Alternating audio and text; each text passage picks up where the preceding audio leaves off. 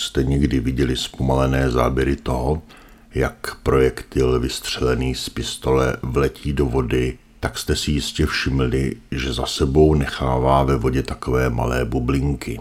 Není to vzduch, který by si tahnul sebou, je to jev, kterému se říká kavitace a tento jev vzniká za rychle se pohybujícími předměty v kapalinách, například za lodním šroubem.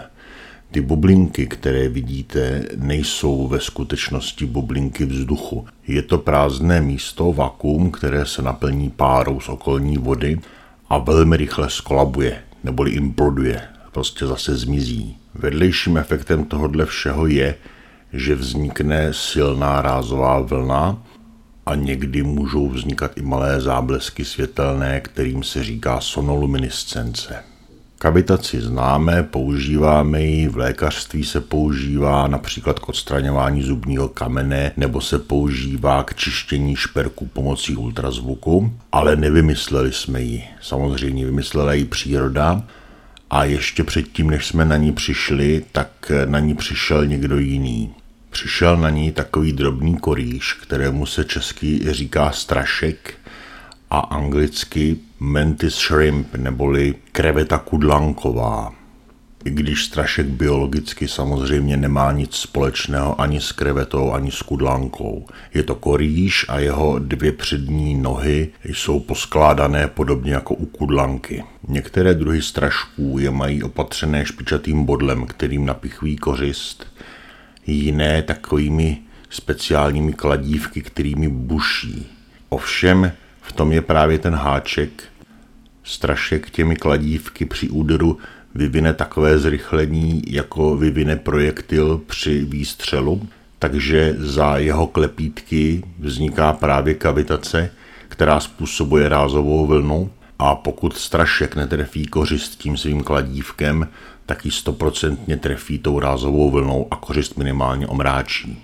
Strašek tak dokáže bojovat s mnohem většími predátory, nedělá si nic skraba, kterému dokáže ulomit klepeto a navíc ke všemu je dost agresivní. Straška můžete chovat doma v akváriu, ale není to moc dobrý nápad. Za prvé vám sežere z akvária všechno ostatní rybičky, helmíždě, jakékoliv jiné organismy. A za druhé, strašek je zvyklý si překážky z cesty odstraňovat právě tím svým úderem a občas, když dojde ke stěně akvária a uvidí v odrazu sám sebe, tak sám se sebou bojuje a síla jeho úderu, respektive té rázové vlny je tak silná, že dokáže skleněné akvárium prorazit. Proto se pro chov strašků používají akvária plastová. A kromě toho, že jeho úder je jeden z nejsilnějších relativně v živočišné říši, tak má ještě jednu zajímavou vlastnost. Lidské oko je citlivé na tři základní barvy. Červená, modrá, zelená. Psí oko pouze na dvě. Motýly a některý hmyz dokáže rozeznat pět základních barev. To znamená, kromě těch našich tří, ještě dvě další, o kterých ani nevíme.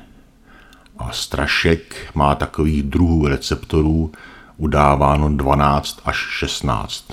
Zatím ještě si nejsme úplně jisti. Strašek kromě různých barev v různém spektru zároveň dokáže odlišit polarizované světlo a nepolarizované, což zaujalo vědce a snaží se na podobném principu vytvořit umělé oko, protože tímto způsobem by se daly rozpoznat rakovinové buňky ještě předtím, než začnou bujet. Ovšem samotnému Straškovi to až tak k užitku není, protože podle všeho nevidí krásné barevné prostředí, ale vidí spíš divnobarevné skvrny a struktury.